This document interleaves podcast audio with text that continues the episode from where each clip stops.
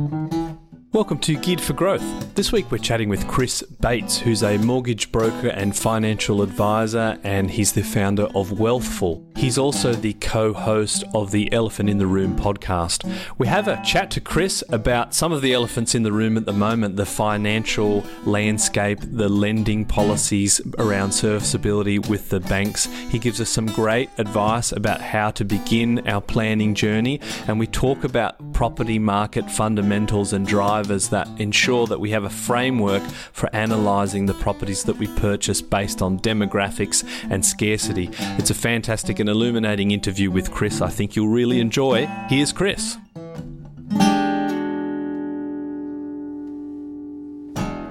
Chris Bates, thanks for joining us on Geared for Growth. Oh, pleasure. Thanks for being. Kick us off, Chris. Who are you and what do you do?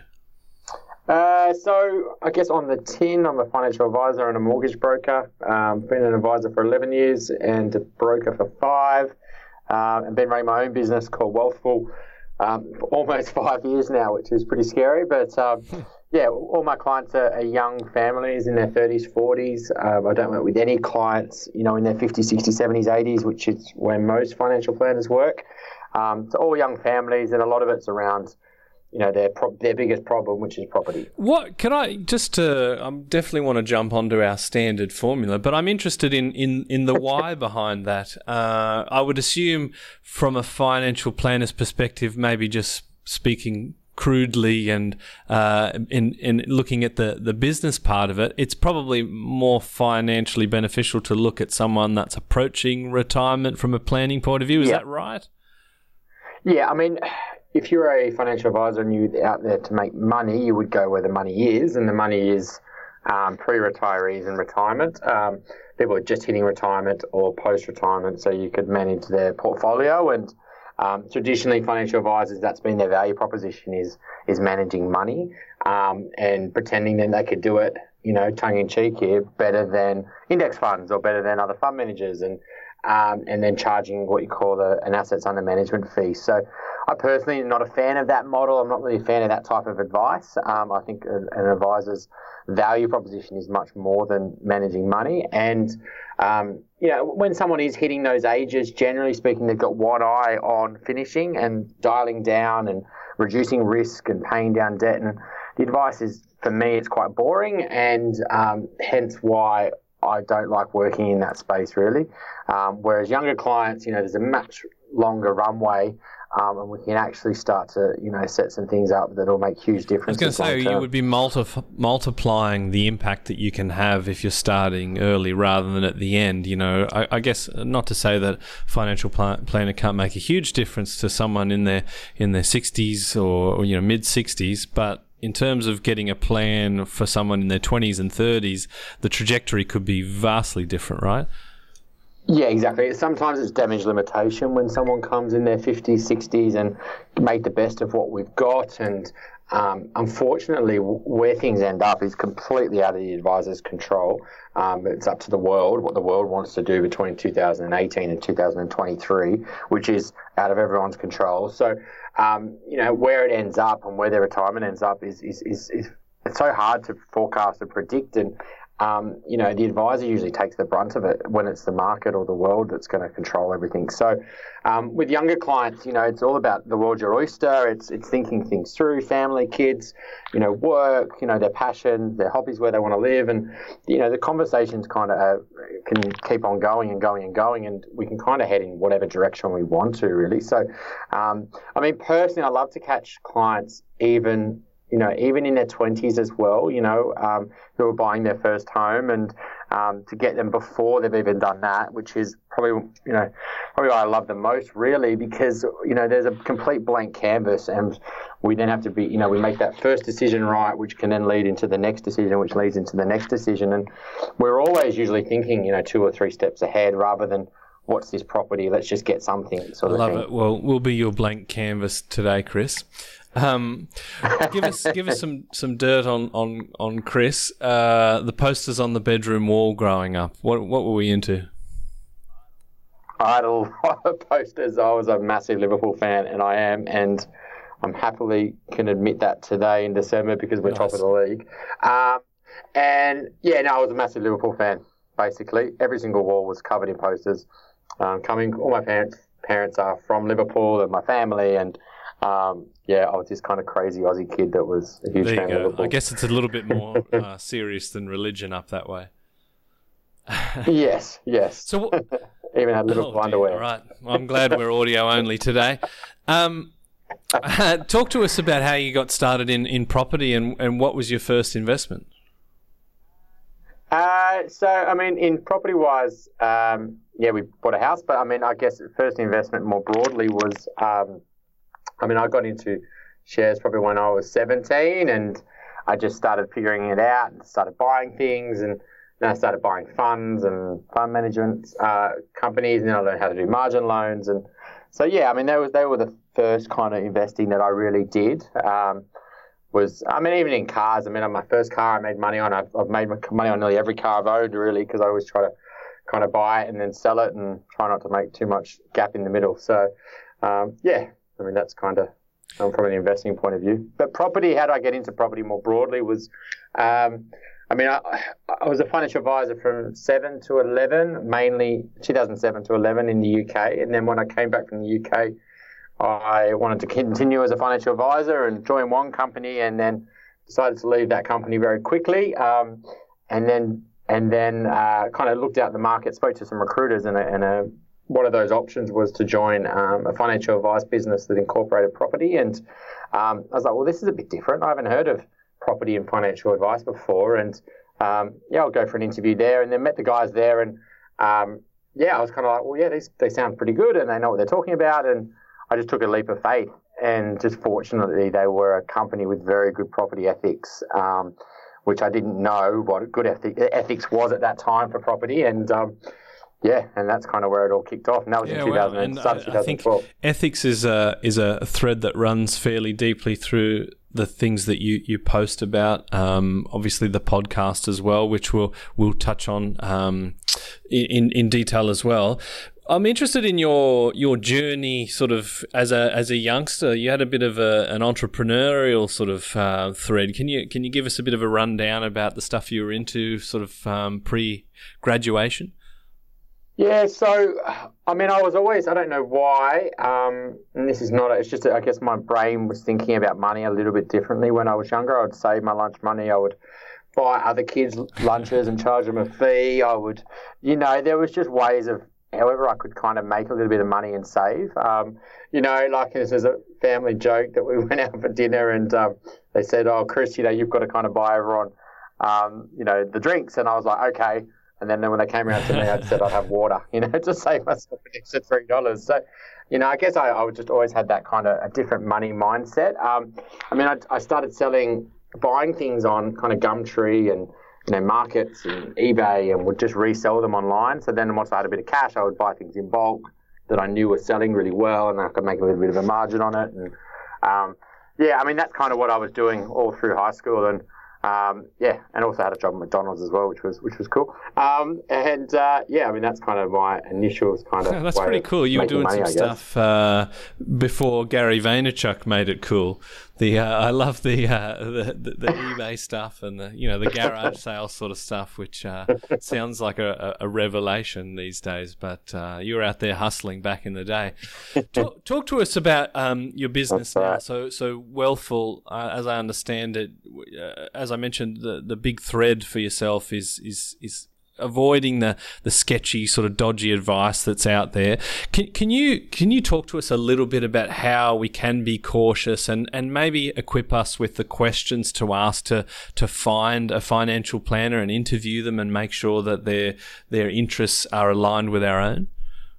Yeah, so it's it's it's a difficult um, journey, and it's one that you can't rush. I guess with selecting any professional, um, and you've got to really figure out what do you really want from the advisor, and um, and what sort of long term relationship, or if it's a short term relationship, making sure that they're the right type of advisor that really matches you.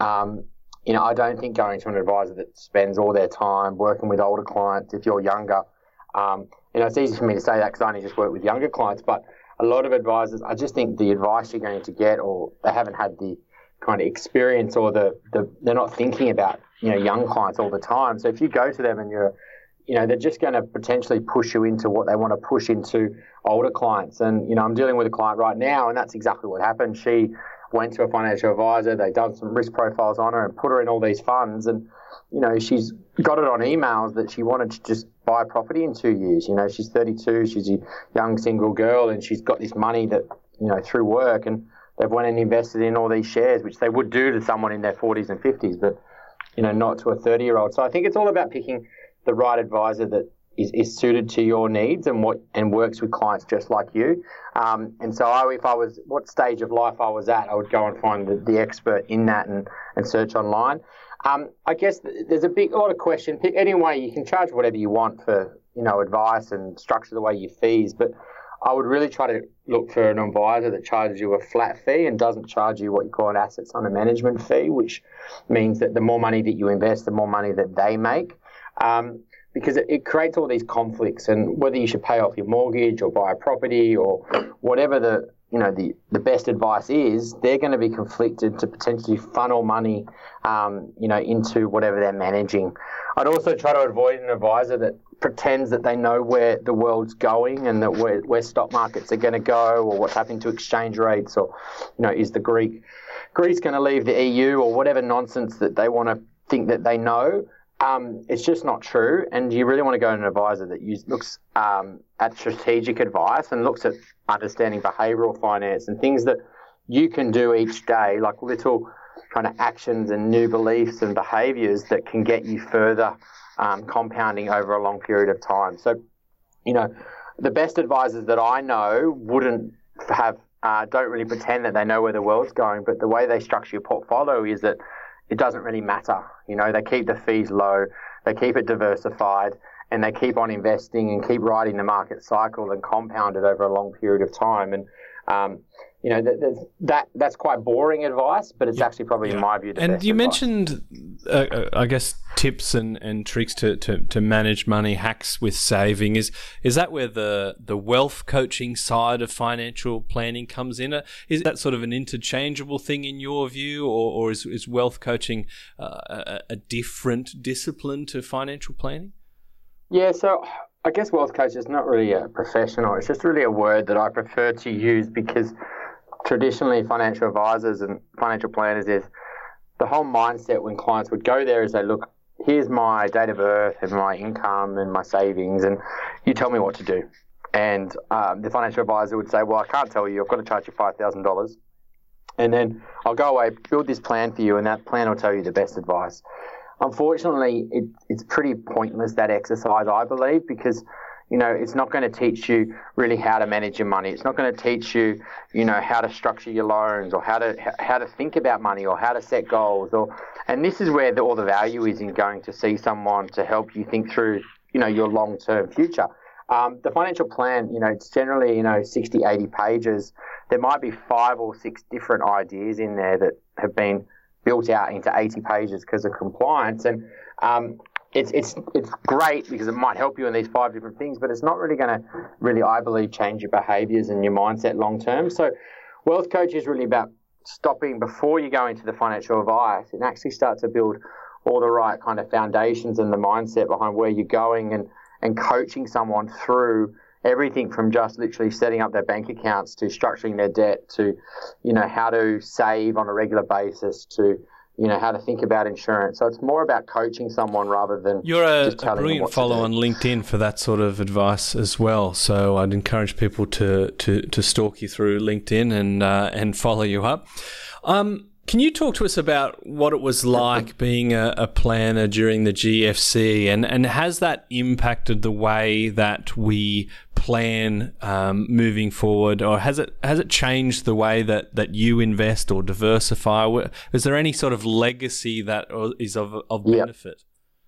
I think so. I um, so no, I, I moved to the UK when I was twenty, and uh, so I'd worked in a, year as an accountant, as a trainee accountant, and um, you know, and I, I, did quite well in that year, and I was kind of a few years ahead of where I probably should have been, and I could kind of see where I'd be if I was a few years ahead of that, and it wasn't very sexy. So I was like, well, I'm going to be doing exactly what I'm going to do now, but maybe on some bigger clients, and so I said, right, well, I'm, I do not really want to do kind of you know, tax. Um, so then I joined fund, funds management and I joined Platinum, which, you know, is still one of the biggest funds in Australia. And um, that, that was kind of my taste of investment banking. And I was, you know, sitting there on the, standing there on the morning huddles and listening to Kerr and, you know, listening to, you know, the way the world works. But in 2000, and, that was in 2006, the world was booming and stock markets were booming. And, you know, their Asia fund was up 40% and their, etc. So, it was it was pretty crazy when I was you know in and it looked like everything was this easy. You could just make money. You could make money. And then in 2007, I thought, right, I'm to uh, you know move to the UK and um, become a financial advisor over there. So I did that, and then my first week on the job is when Northern Rock literally went under. Um, and so we were still at that final week of training, and we were talking about what does this mean, and no one had any idea of what was to come in, in 2008. Um, that was it was very interesting because I was working in actual retail banks where you know customers would use retail banks generally when they didn't um, have the money or didn't have the didn't think they could go to what you call an independent financial advisor and um, you know pay for a fee so they would get this you know packaged up as free advice by the banks and you know people were very very scared especially when I went to RBS which is basically the bank that went under in the UK and we would have people coming in you know, freaking out because they thought that the bank they could lose everything. So, um, you know, it wasn't 2008, 2009 happened and markets went down and then they went back up. And um, but it was what happened in 2010 and 2011, the kind of the, the flow-on effects of years of unemployment rising, businesses going bankrupt, um, and that kind of had a big impact on me in just of the, the impacts that a, a recession could have. Um, but then in 2011, I moved back to Australia and I came back and everyone was just uh, so positive and optimistic and I was just like, this is two different worlds. And I guess I, I, kind of feel like that a little bit in Australia is that, you know, people in Australia haven't really seen that. And a lot of younger generation haven't seen what it's like when businesses are shutting down and unemployment's going up, um, that they can't foresee that even happening. And um, whereas I'm, I'm definitely could, could see that happening here. And that's kind of my biggest worry is with, with things like property is that if things like that happen, how would certain properties behave? And um, you know, it's, it's a, to me, it's only a matter of time to something like that happens. And in saying that, you you're actually a financial planner and a property fan, which doesn't seem yep. like a very common marriage. Um, I, I'm I'm interested in in why there are so many financial planners that don't really sort of strategize property property as part of their plan. Obviously, there's problems with their ability to provide the advice or maybe clip the ticket. But um, yep. what what what is is there a deeper reason for that, and and and and why is property part of what you do? So I think that there is a number of issue there where you know most financial advisors work with older clients, and property is not really where you know they want to be investing because they've got a shorter runway. That's the first thing. The second thing is that you know they haven't been able to recommend it because of a licensee point of view. Um, they're not trained on it. We're not educated on it. It's just not even part of um, financial advisors' kind of you know toolkit, I guess. Um, the and next thing I guess is probably they haven't been paid to recommend it. So if you recommend to buy a property, um, then it takes less money out of their kitty to to manage. So there's all these reasons why financial advisors have always they'll talk the belief that the property markets are you know overvalued, it's going to crash. You should buy shares instead, or you should put money into your super. Um, and you know they've been saying that for a long, long time, and you only have to look at the returns of the property market to say that that's been wrong. Um, I guess for me, working with younger clients is their biggest problem, and it's you know whether it's buying a home, it's upgrading, it's renovating. Um, you know, or it's even if you're thinking about investing, property makes a lot more sense to younger people because of leverage. And, you know, they can go to a bank with a 10% deposit and borrow another 90% and then buy an investment property and, um, you know, and, and, have a million dollar asset growing for them, let's say, rather than a hundred thousand dollar share portfolio. And, um, you know, if they do that well and successfully, um, you know, and they buy really top quality assets, which is the only things uh, my clients buy, they don't, you know, speculate on property, they only buy top quality assets, then, um, you know, it makes a lot of sense for younger people. So that's kind of fundamentally where the, the flaws are. And unfortunately, to, to learn property, you've got to basically switch off from 90% of the stuff out there, you know, the positive cash flow, the duplexes, the off the plan, you know, and I keep going and going. And all this stuff is kind of noise and it takes away from the fundamentals of what a good property is. And I think it takes a long time for financial advisors to get to that point and then to actually go out and build relationships with buyers agents and understand and actually look on RP data and look at go into the data and figure it all out. And so there is a learning curve. A lot of advisors are moving that way, and a lot of advisors come to me because they're like, Chris, I want to know more about property. Kind of what can I do? And you know, I can help direct them in certain ways. The, the property section on your website basically starts with the advice: stop, take a breath, because getting it right is crucial. Obviously, you would see a, a number of mistakes. Uh, can you talk to us about some of the common mistakes you, you see? You mentioned sort of duplexes off the plan, but in, in general, wh- where are people investing in property and getting it wrong?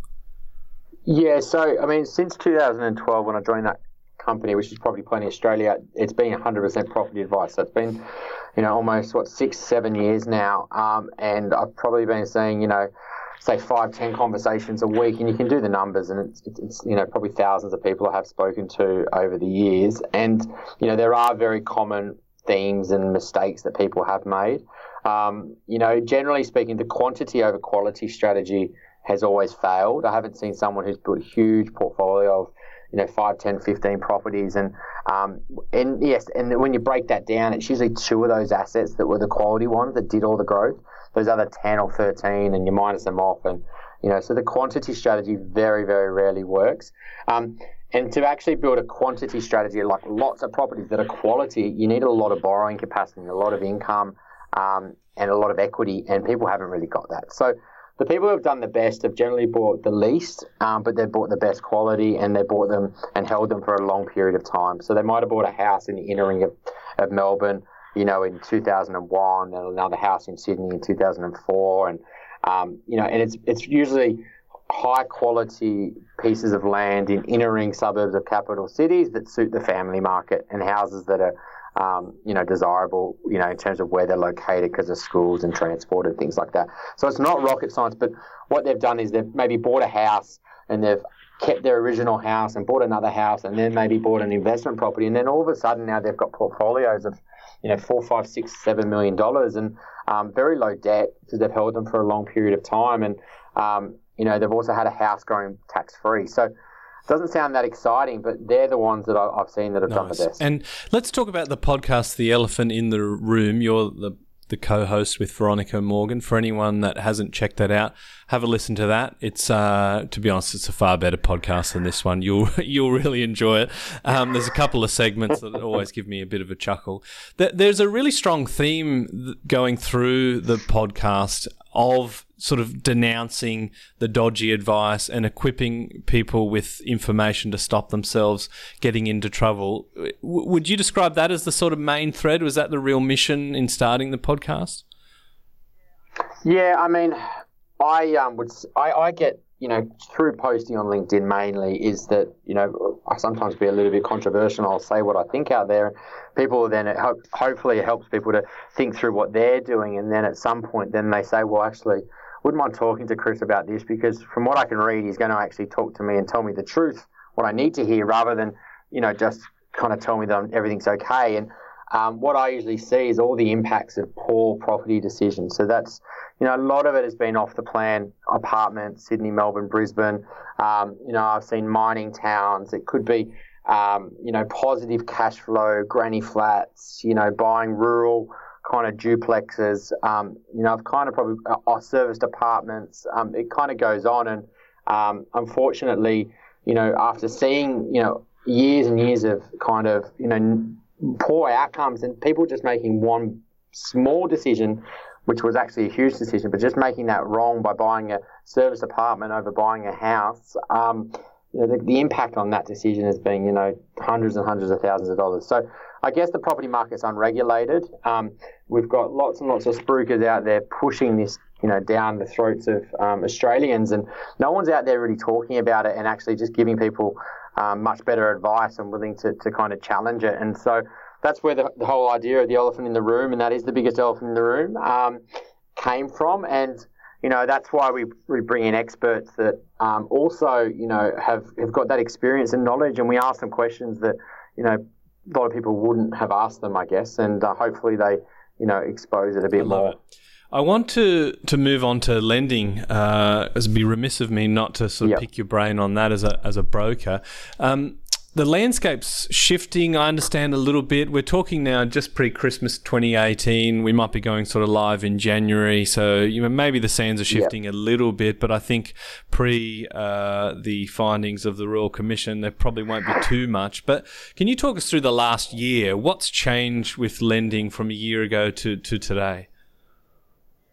Yeah, it's interesting. So I wrote a blog. I think it was March 17. So that was like nearly eight. That's only two years ago, and um, I listed up all the changes that APRA had done to bank lending and bank policy and what the banks had changed. I think I was up to 20 odd, um, like foreign investors and interest only loans and investor loans. Um, I haven't updated that blog since March last year, and I'm going to because it's been massive. And I guess the, you know, fundamentally, um, the Royal Commission highlighted something that none of the banks wanted to talk about, none of the brokers wanted to talk about. Um, and, you know, frankly, no one really wanted to talk about it. And it was probably that elephant in the room, which was living expenses for customers.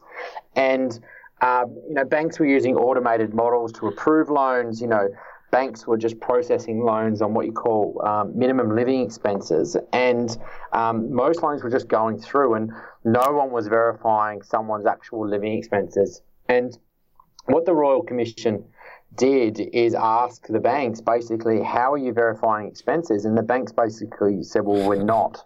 And we're outsourcing that to the brokers, and then the brokers aren't. And it basically, you know, my belief is it scared the hell out of the banks because the Royal Commission basically asked and said, if you're not verifying expenses and then you're giving someone a million or two or five million dollars of loans and they default and lose everything, who's responsible? Is it you is it the lender, the borrower who borrowed all the money, or is it the lender that lended it without accessing someone's ability to repay? And that scared the hell out of the banks. And so in about June, um, everything flipped, and every application was, well, we need to find out about the expenses, we need to go through bank statements, we need to go through credit card statements. And it basically shut down all lending at the big four mainly, and um, all the affiliates off the big four. Um, and there was a few little lenders like uh, ING and uh, Macquarie that you know weren't taking, I guess, as active approach, but also were approving loans, and so they've been growing their market share really well over the last probably six months. I have seen a change in the last month, however, that um, they feel like all the banks have kind of got it now, and a lot of the brokers are understanding exactly what's required, and um, loans are actually going through. So even in the press, I, I kind of read in the press, oh, it's taking weeks and weeks and weeks. Well, no, we lodged three loans last week and they're all approved within two days. So, you know, I, it's it's kind of flipping the other way now, and banks are realizing that you know we need to approve loans and we need to get them through. But I think the brokers are, are the smart ones, I guess, are doing a lot more work up front to make sure that when the bank is actually, the application is lodged, that it's going to go through the biggest thing that I think uh, for people who got next year into lending, um, you, every it hasn't happened yet, but there will will happen from probably February, where when you lodge an application, the bank's going to need to see three months of every single loan that you've got, credit card, car lease, and they're also going to need three months bank statements for where you get paid, and that's going to add up for your living expenses. So, you know, if they add up to a lot of money that you're spending each month, um, it's highly unlikely you're going to be able to borrow what you want to borrow. And um, the Australian consumer going to a bank next year, unless they're prepared, you know, they're going to have problems. And um, so I think next year is going to be a big year because a lot of people are going to go to the bank and say, I want a million dollars. And the bank's going to say, well, you've been spending six, seven thousand dollars a month. We're only going to lend you six hundred thousand. So um, yeah, it's going now, to be interesting. The um, the APRA changes where we capped investor investment uh, interest only, yep. I should say, and and investor lending as a percentage of the total book, um, obviously was a big lending. H- how do you sort of rate the job done by APRA? Um, what do you think the focus should be now from a regulator like APRA, and, and and how did that how did that impact compare to the serviceability stuff that was happening on the banks, sort of in parallel with that? I mean, I think they did a marvelous job. To be honest, I think they targeted. Um, to slow the property market down, they targeted the people who were borrowing the most, and they said, "Look, you guys are basically leveraging up, you know, seven, eight, nine, ten times salary, which you could borrow at one point.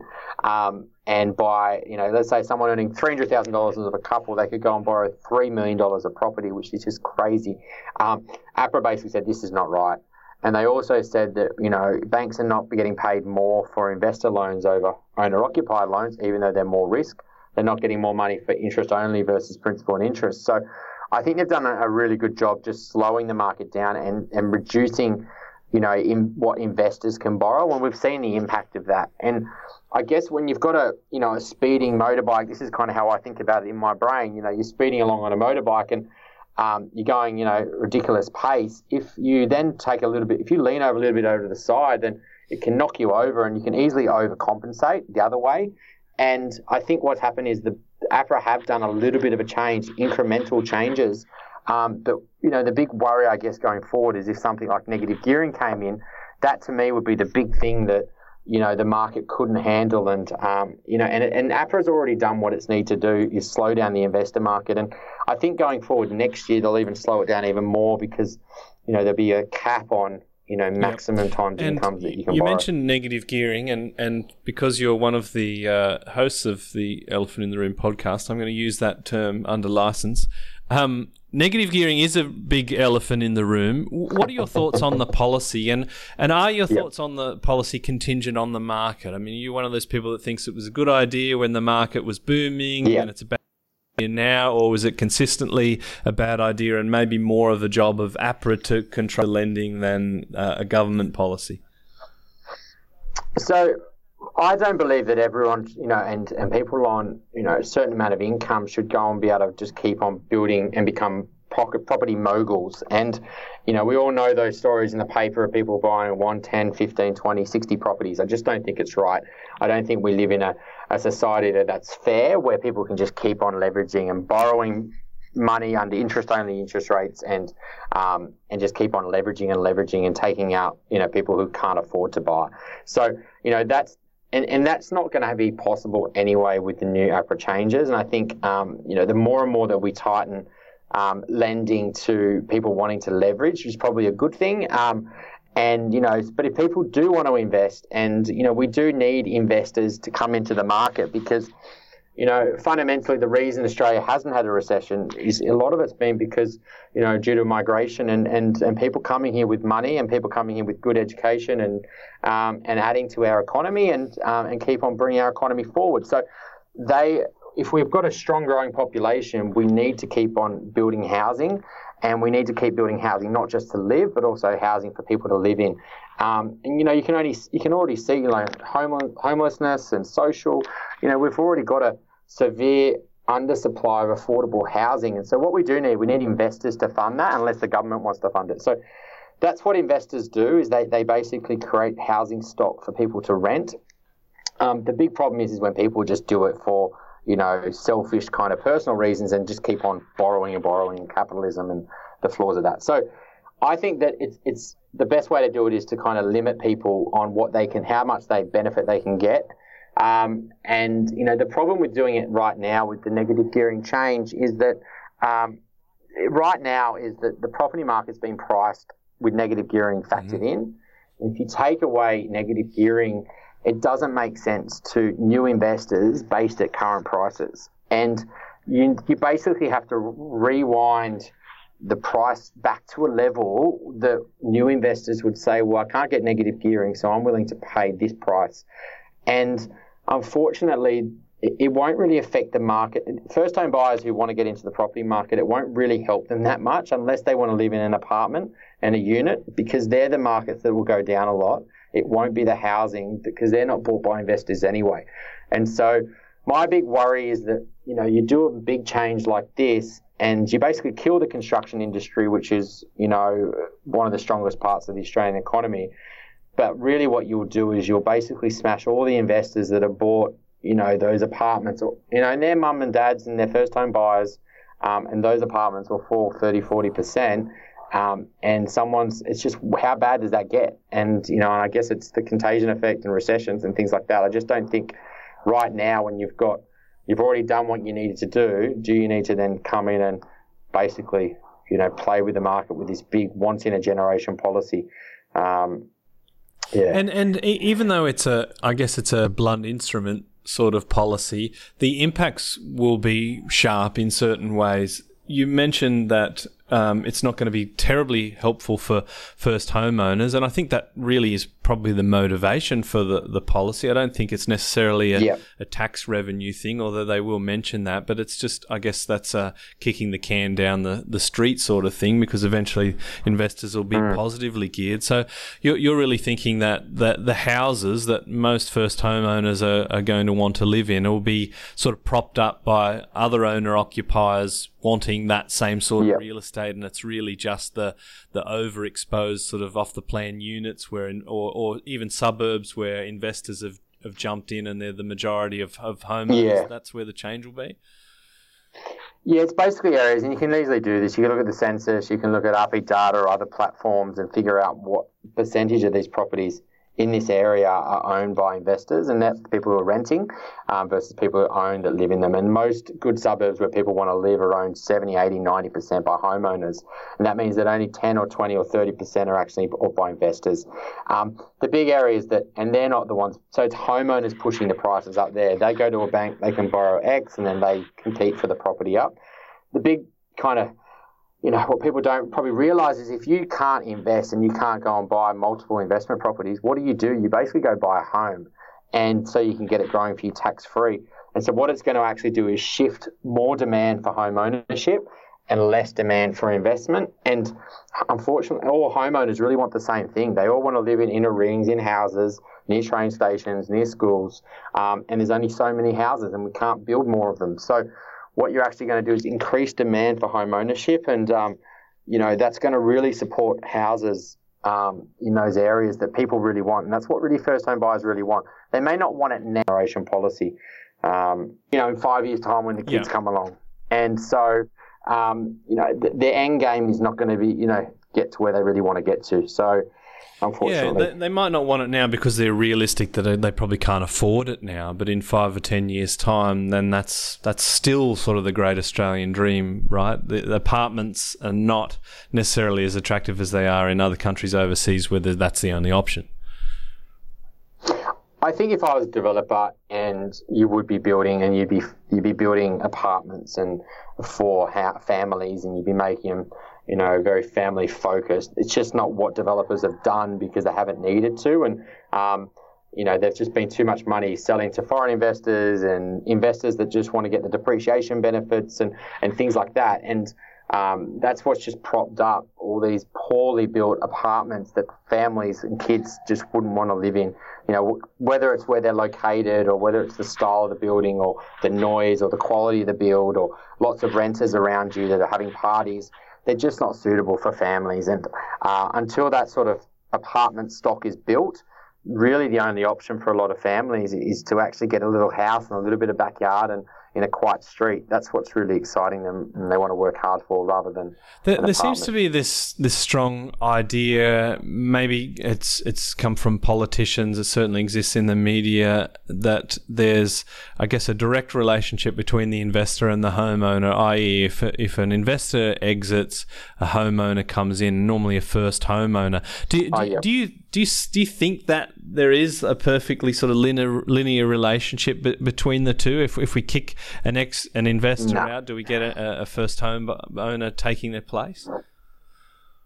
I think in, if every property was equal, yes, but the problem is that all properties aren't equal, right? So, you know, I, if the, where investors are investing now, and it's very, you know, these are high-rise apartments. They're in areas like, you know, Logan in Queensland, where you know they're getting potentially good rent and depreciation, and they're you know in the middle of nowhere in you know house and land packages and things like that.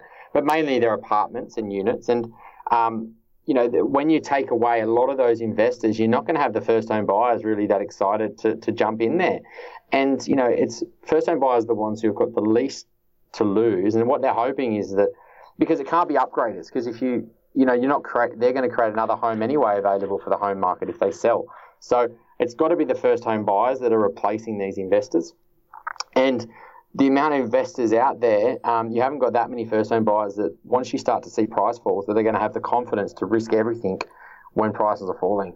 And so, um, you're only going to have to be able to replace it with other investors. And other investors are going to say, well, if I don't get negative gearing, then um, it's not worth 800000 for a two bedroom unit. Yeah. I mean, it's only worth 550 And so that's my belief is that if you were you know, in these areas where there are homes um, and in areas, those investors generally haven't bought, you know, in the last two years. They bought maybe three, four, five, six, 10, 15, 20 years ago.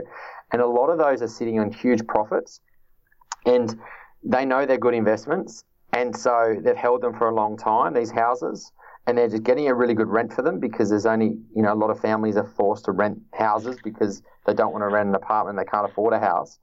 And so those houses in those areas that are owned by investors are probably just not going to get sold anyway. And because the price of those will stay strong, you're not going to create any more housing supply in those mm. areas for homeowners. Um, and so, yeah, where they're going to create, where investors are going to leave are going to be in high rise apartments, and where homeowners, they're not going to want to buy there because they're going to know the risks. And so, um, and the houses that they want aren't going to come on the market. So it's mm. um, it doesn't really work. Um, and so you know, I guess it's a, it's going to be interesting to see what happens. My gut feel, the more I think about it, and the more I read about it, the more I speak to people about it, is that is they're actually going to get in, um, win the election because it's a vote winner. Because 85% of taxpayers don't own an investment property, and then um, a lot of them are going to be in their 50s, 60s, 70s, 80s, and you know, they'll be thinking, well, it's better for my kids or my grandkids if we get rid of negative gearing. So there probably will be a vote winner. And then once they're in, they, they basically at the last minute find a report by somebody um, that says that it's not a good idea, and they say that we're going to do it in the next election or we're going to delay it two or three years to see what happens with the market. Um, There's plenty of those reports around, and uh, maybe even listen to this podcast. Wouldn't that be interesting? You know, Chris, Chris, and Mike sway the Shorten government into postponing negative gearing policy. That'll be some of our best work. Um, well, he's already kind of said that this week as well, which I thought was interesting. It's like, oh, we're not sure if we're going to do it this year if we get in. Um, we might do it next year, and I think it's the um, yeah, it's already starting to. That's the first thing I've heard yep. them that they've said that they're not going full steam ahead, and um, you know there might be some more things come out over the next you know three to six months that maybe it's going to get delayed till 2020 or.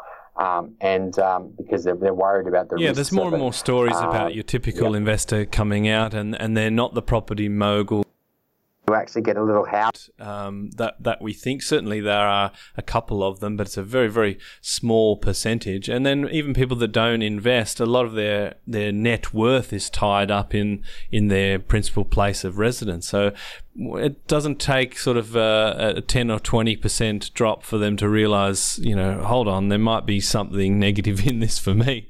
Um, I'm interested in, in, in your thoughts on, on property investing. You've you've worked with a, a lot of investors. Obviously, with the podcast, you've interviewed a lot of experts as well. Mm. Can you tell us are there certain types of property or locations that you see the yeah. most upside in for investors? Yeah. So property. What I love about property is you know it's not about all about investors. It's actually driven by home buyers and owner occupiers and families and you know, it's actually a piece where a place where someone wants to live and build a, you know, grow a family and, you know, have meaning and purpose and, you know, well-being and, and property gives all, you know, these things to someone's life. Um, and so what you're really trying to do is, is, is buy where that, as, as long as we've got population growth and income growth, um, there's going to be more people over time wanting that demand and, and want somewhere to live that's going to provide all these lifestyle benefits. So if you think about it like that, um, generally speaking, you know, if we're going to create our jobs long term, um, you know, we might be working from home and things like that. But generally speaking, you know, they're going to be getting created in our capital cities, and we're not creating jobs in farms so much. We're creating more kind of knowledge job in the city, and so we're going to build these big work hubs in the cities of our capital cities. And you know, what people are going to want to do is get to and from work really easily. Um, have really good home life balance, um, have a big, you know, a little bit of a backyard, and um, you know, as if, if Melbourne's population goes from five to eight million and Sydney goes from five to eight million, then it's pretty clear where you know people are going to want to live because of work and lifestyle benefits. The other thing is, is those areas around the capital cities. Um, if you buy really well, you buy in areas that won't change. So you buy in areas that you know maybe have got really strong heritage overlays. They've got lots of beautiful architectural style houses. um, you know, Federations, Queen Anne's, or bungalows and things like that. Um, they're beautiful streets. You know, it's going to be very hard for those suburbs to change because as soon as someone wants to cut down a tree or paint their house a different colour, you know, there's a whole little community out there protecting that. And, um, you know, the councils are also invested in keeping the price of the properties high as well because of rates and things like that. So yeah. if you come back in, say, 30, 40 years' time, um, you know, the areas around the inner ring that are, are, very beautiful today, as long as you buy, you know, protect in the middle of those streets and good blocks of land, um, they should be very similar. And you can see that by looking at population growth is, you know, in the eastern suburbs of Sydney, I think population's gone up 16%, but in Sydney it's gone up 86%. So, you know, the population isn't rising that much. And so the livability of living in those areas is very similar to what it was, say, 10 years ago. So, um, I guess when you're looking at property, um, I think you've got to always invest in areas where there's very few other investors um, and it's all bought by home owner, owner occupiers. And I would really population growth and income growth um, that really suit families um, because it's the biggest growing demographic. And it's also, if you can make sure that that family most likely would have higher incomes. And so, um, and most likely both people working because then that means that if you've got two higher incomes with two people working, they can then borrow the most amount of money from the bank. And then most likely going to be the ones, if you've got them competing for your property, if it goes up for auction, and you've got three double income, high income families wanting your place, it's pretty clear why that's going to get the best price. Um, I'd also probably try to get some a home that could suit the families with one child or adult children, um, rather than just you know a little small one two better sort of thing.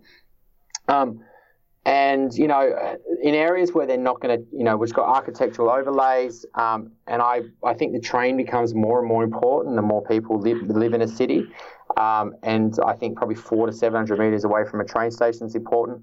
And then because you're aiming for the family market, you've also got to make sure that the schools in that area are pretty decent schools and are definitely, you know, it's, it's easy to get the kids to and from school in the mornings and afternoons.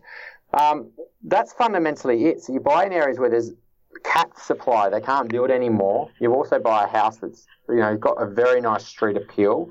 Um, and that's got ability to renovate that's going to suit a family. You don't have to have it renovated. It could someone else could renovate it. Um, and yeah, and then the only other market which I think is a really good investment personally is the ones who have got the money that are downsizing now. And so they're people who have lived in inner ring suburbs the kids have moved out and they want to sell out of their, you know, two, three, four, five million dollar house.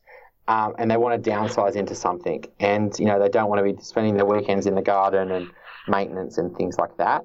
Um, they've got a lot of money right now and they all pretty much want the same thing. They want, you know, a pretty nice apartment or unit in a very kind of stylish older block with some type of view or, um, and they usually want a lift and they usually want it around the, you know the premium suburbs that are you know suitable to you know older age people. So um, those apartments are really good investments as well because those areas they're not changing as well. So that's the I think downside of the there's some some real gold advice in there, Chris. It's essentially utilize all of the demographic information that's available, and there's a lot of it to source scarcity. Mm and there's scarcity in the demographic trends as well. So obviously those those downside markets they're, they're going to become tighter and tighter as as as we age. And obviously you mentioned families are growing de- demographic as well. So um, I think that's some great tips for for people that are looking into areas where they're going to get that scarcity and that's pushing the, the prices in the right direction.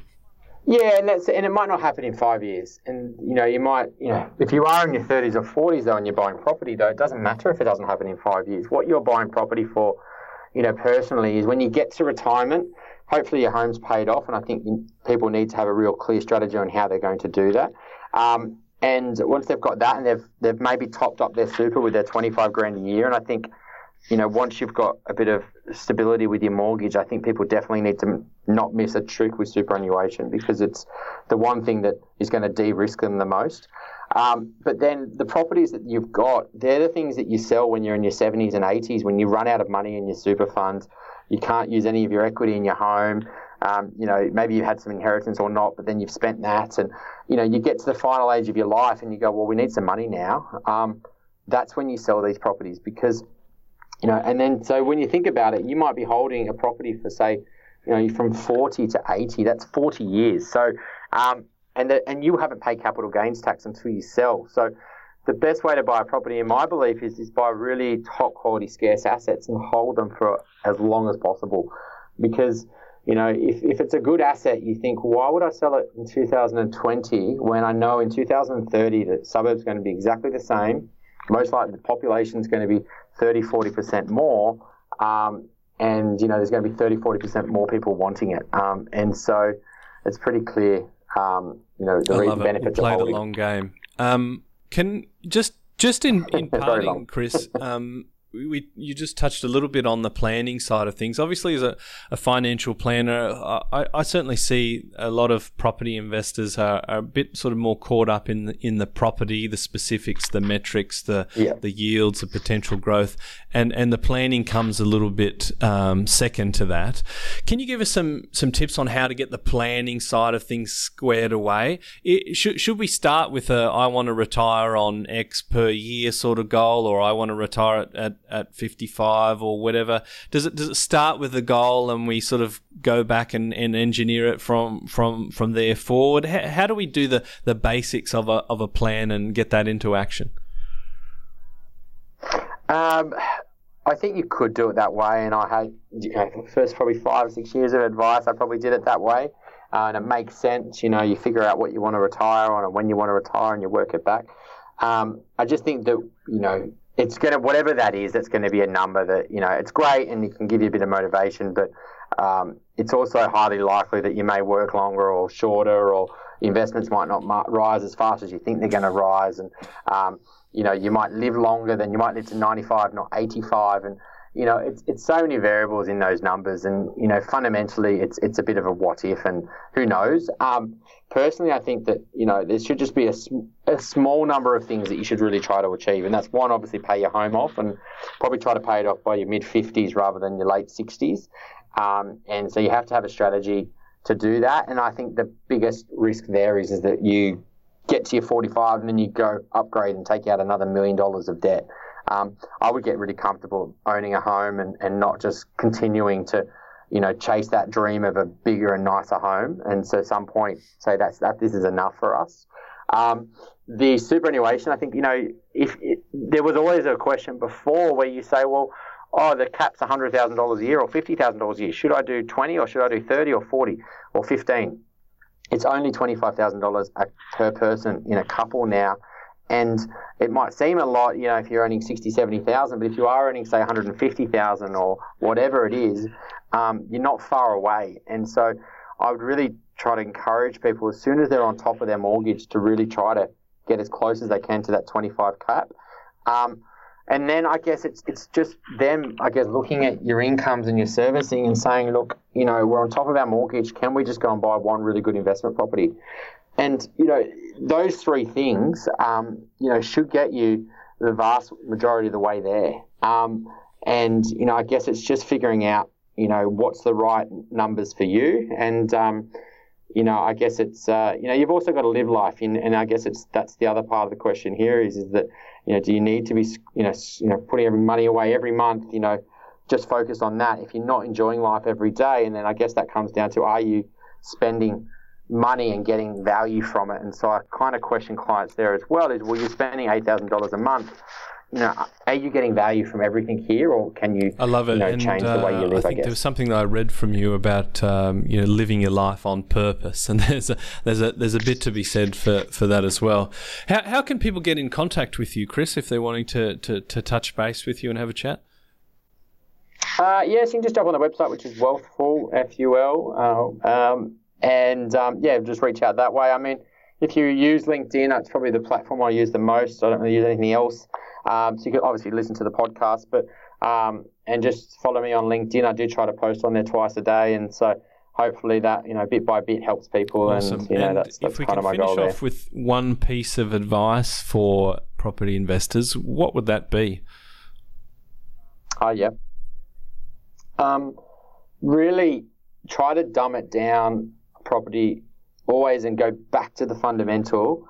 And it sounds really boring, but what's going to happen to supply and what's and what demand is it. So whenever someone talks to me about an investment, they're the first two things I'm always thinking about. So I go through, you know, okay, so what is it? Where is it? Is it a scarce asset? Are they going to build more of them? If they do build more of them, uh, is yours going to survive? Is it going to be better than them, or is it going to be worse? Um, you know, and really understand supply today, but also what could happen to supply long term with council changes or you know, more buildings and things like that. So once you really understand supply, and you really don't want it to to really change, you actually want shrinking supply, so they can't build anymore, and they're actually knocking them down, which is what they're happening to houses in the inner rings. On a demand side, you really want to make sure you hit the right demand. You know, like a studio apartment. Who's that going to? Who really wants a studio apartment? Well, well, ninety percent are investors, and then the other ten percent are kind of singles that kind of just want to get into the market. So it's not a great demand. But, you know, one bedroom apartments, okay, a bit more investors, but maybe singles, you know, two beds, and really understand who really wants your property, not only today, but in the future. And so mm-hmm. always bring it back to those two fundamentals and to demand and have you got the right mix? Shrinking supply and really strong quality, high income. That is or, that's some great advice as a real sense check for people that maybe have thought of the property first and uh, they're hell bent on that. If they can just run through that framework, that'll let them know if they're on the right track or not. Chris, it's been a, a great interview. Thanks very much for joining us. Pleasure. That was Thank great. You. Thanks, Thanks, mate. Yes.